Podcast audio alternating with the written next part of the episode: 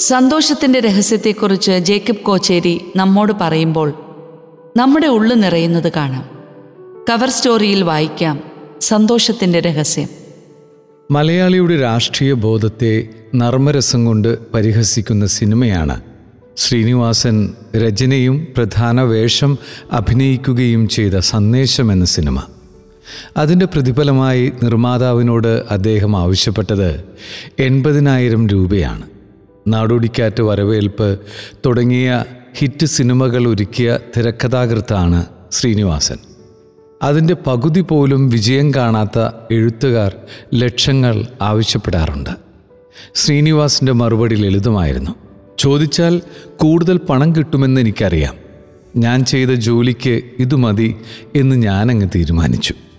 എന്റെ പ്രതിഫലത്തിന്റെ വലിപ്പം നോക്കിയല്ലല്ലോ ജനങ്ങൾ സിനിമ കാണാൻ കയറുന്നത്. എനിക്കിത് മതി. എന്ന് ചിന്തിക്കുന്നിടത്താണ് സന്തോഷത്തിന്റെ രഹസ്യമിരിക്കുന്നത്. മതി എന്ന സംസ്കാരം പുതുകാലഘട്ടത്തിൽ കേൾക്കാൻ കൊതിക്കുന്ന ശബ്ദമാണ്. പകരം ആർത്തിയുടെ ഇരമ്പലാണ് എവിടെയും. അതിന്റെ വന്യതയിലാണ് പീഡനങ്ങളും വഞ്ചനയും അരങ്ങേറുന്നത്. ദുരന്ത തീരത്ത് നിന്ന് തിരിച്ചു വന്ന പല കുട്ടികളോടും സംസാരിക്കുമ്പോൾ അവർ പറയാറുണ്ട് അന്ന് നോ എന്ന് പറഞ്ഞിരുന്നെങ്കിൽ ഈ പ്രശ്നങ്ങളൊന്നും ഉണ്ടാവില്ലായിരുന്നു. അങ്ങനെ പറയാൻ നമുക്ക് ചില നിലപാടുകൾ ഉണ്ടായിരിക്കണം. താൽക്കാലിക സുഖങ്ങളുടെ മുഖത്തു നോക്കി എനിക്കിത് മതി എന്ന് പറയുക. നിലപാടുകൾ വളർത്തിയെടുക്കേണ്ടത് നമുക്ക് ലഭിക്കുന്ന ചില ബോധ്യങ്ങളിൽ നിന്നാണല്ലോ. ക്രൈസ്തവ വിശ്വാസ പരിശീലന കളരികൾ ബോധ്യങ്ങൾ വിളയുന്ന നിലങ്ങളാണ്.